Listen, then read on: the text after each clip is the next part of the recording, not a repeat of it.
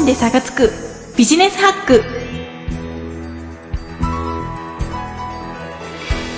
新社会人の皆様こんにちは。5分で差がつく。ビジネスハック。パーソナリティのミカティです。本日のテーマはここだけ注意。間違いやすい敬語たち。です。世界の中でも日本のビジネス敬語は言い回しや使い方が非常に難しいと言われています。今回のビジネスハックでは正しいと思って使ってしまいがちな間違った敬語たちをピックアップしていきます。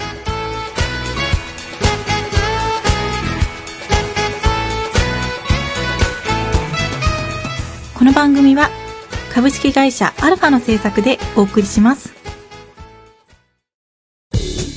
パーソナリティの島岡です。塩田です。えーこの番組はですね、うんうん俺らと言っておりますが、はいはいまあ、主に彼にとって聞かれ損なことをどんどん垂れ流していきたいと思あ、っております。彼って僕かな？はいもしかして。うん。そうですね。僕が本気になれば、ものの数秒で君はもう東京にいられなくあー痛いまだもうちょっと痛いけど、時間を見れなかったぞ、俺。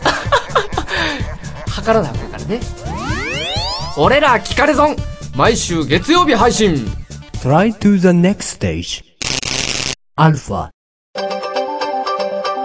5分で差がつくビジネスハック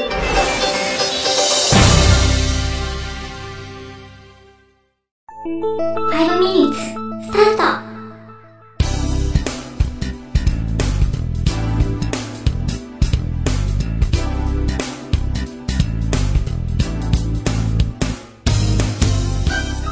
社内や社外、メールや電話や出先でなど、ちょっとした時にうっかりと出てしまう、実は間違った敬語たち。代表的なものを5つ挙げていきます。一つ一つ確認していきましょうね。間違い敬語その1、了解しました。了解しましたは汎用性の高い言葉でついつい使ってしまいがちですが、了解しましたという言葉は丁寧語ではあっても尊敬語にはならないそうです。正しくは、かしこまりましたいや承知しましたという言葉がふさわしいですね。間違い敬語その2。それはできません。それはできませんには2つ間違いが含まれています。1つはそれ。これ、それ、あれ、どれのコスワード言葉は、こちら、そちら、あちら、どちらと使いましょう。また、できませんも間違いです。それはできませんを正しい敬語にすると、そちらはいたしかねますとなります。間違い敬語その3。何々の方は、お席の方へご案内しますや、高橋の方はあいにく外出しておりますなどなど、よく使われがちですが、これも間違い。この例の場合は、お席へご案内します。高橋はあいにく外出しております。と、すっきり伝えましょう。間違い敬語その4。何々なんですけど、コピー機の調子がおかしいんですけど、いや、お客様、こちら商品が品切れ中なんですけど、など、語尾をごまかして伝えてはいけません。察してもらうのではなく、指示を仰いだり、きちんと状況を説明できるようにしましょう。先ほどの例の場合は、コピー機の調子が悪いので、お手数ですが、見ていただけますか？お客様、こちらの商品は申し訳ありませんが、品切れ中です。お取り寄せすることもできますが、いかがいたしましょうか？などと言い換えましょう。間違い敬語、その後。すみません。外人さんが日本語を勉強するときに便利な言葉として教わるらしいすみませんの言葉。様々な場面で効果を発揮する言葉ではありますが、ビジネス敬語では間違いです。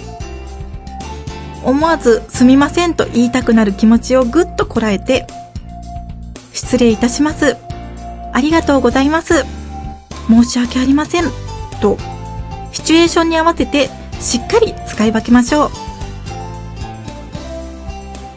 う。長い前置きがくっついたり、言い方が変わったり、新社会人の皆さんにとっては、とっつきにくい印象を与えるビジネス敬語ですが、意外と慣れてしまえばスラスラと使えるようになります。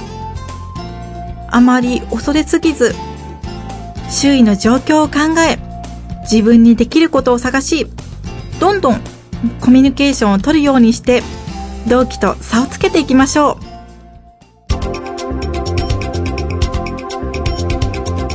5分で差がつくビジネスハック。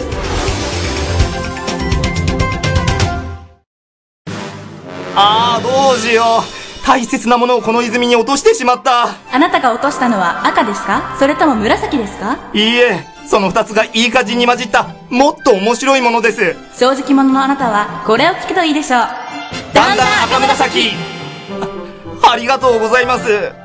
でも、僕が落としたのはこれだったかどうか。いや、毎週水曜日更新ですね。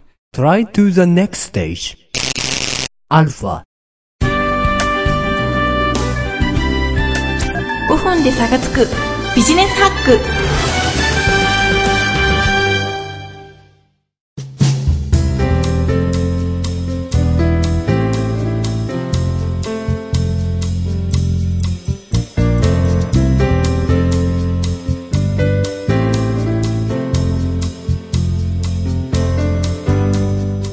第2回、ここだけ注意、間違いやすい敬語たち、いかがでしたでしょうか？5分で差がつくビジネスハックは各週火曜にブログと iTunes ストアから配信していきます。番組に対するご意見、ご感想、リクエストなどがあれば、インターネットラジオ局アルファのサイトのフォームから、または 5biz at alpha-radio.com までメールをお願いします。皆様からのお便りお待ちしております。次回は伝えるプレゼンテーションをテーマにお送りする予定です。それではまた。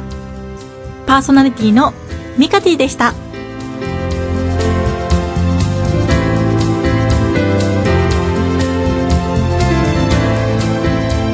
この番組は株式会社アルファの制作でお送りしました。